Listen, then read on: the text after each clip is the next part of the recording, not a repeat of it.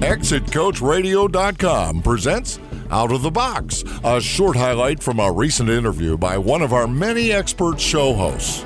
Hear the full interview at ExitCoachRadio.com, the information station for age 50 plus business owners surprises a lot of people, Bill, but I really believe that whether you are going to transfer ownership to family or to employees or to third party, you still have to go through the same steps. The first thing business owners need to do, I think, is to start thinking like a buyer and a banker. Because let's mm-hmm. be honest, that's what's going to drive the transaction, regardless of what strategy you use. But the thing is, it's real hard to do that. Got a new client yesterday, and and he said, "I want you here because I need to have a fresh set of eyes on what we're doing. And even though they're doing a great job, I could see immediately there were things that we need to tackle.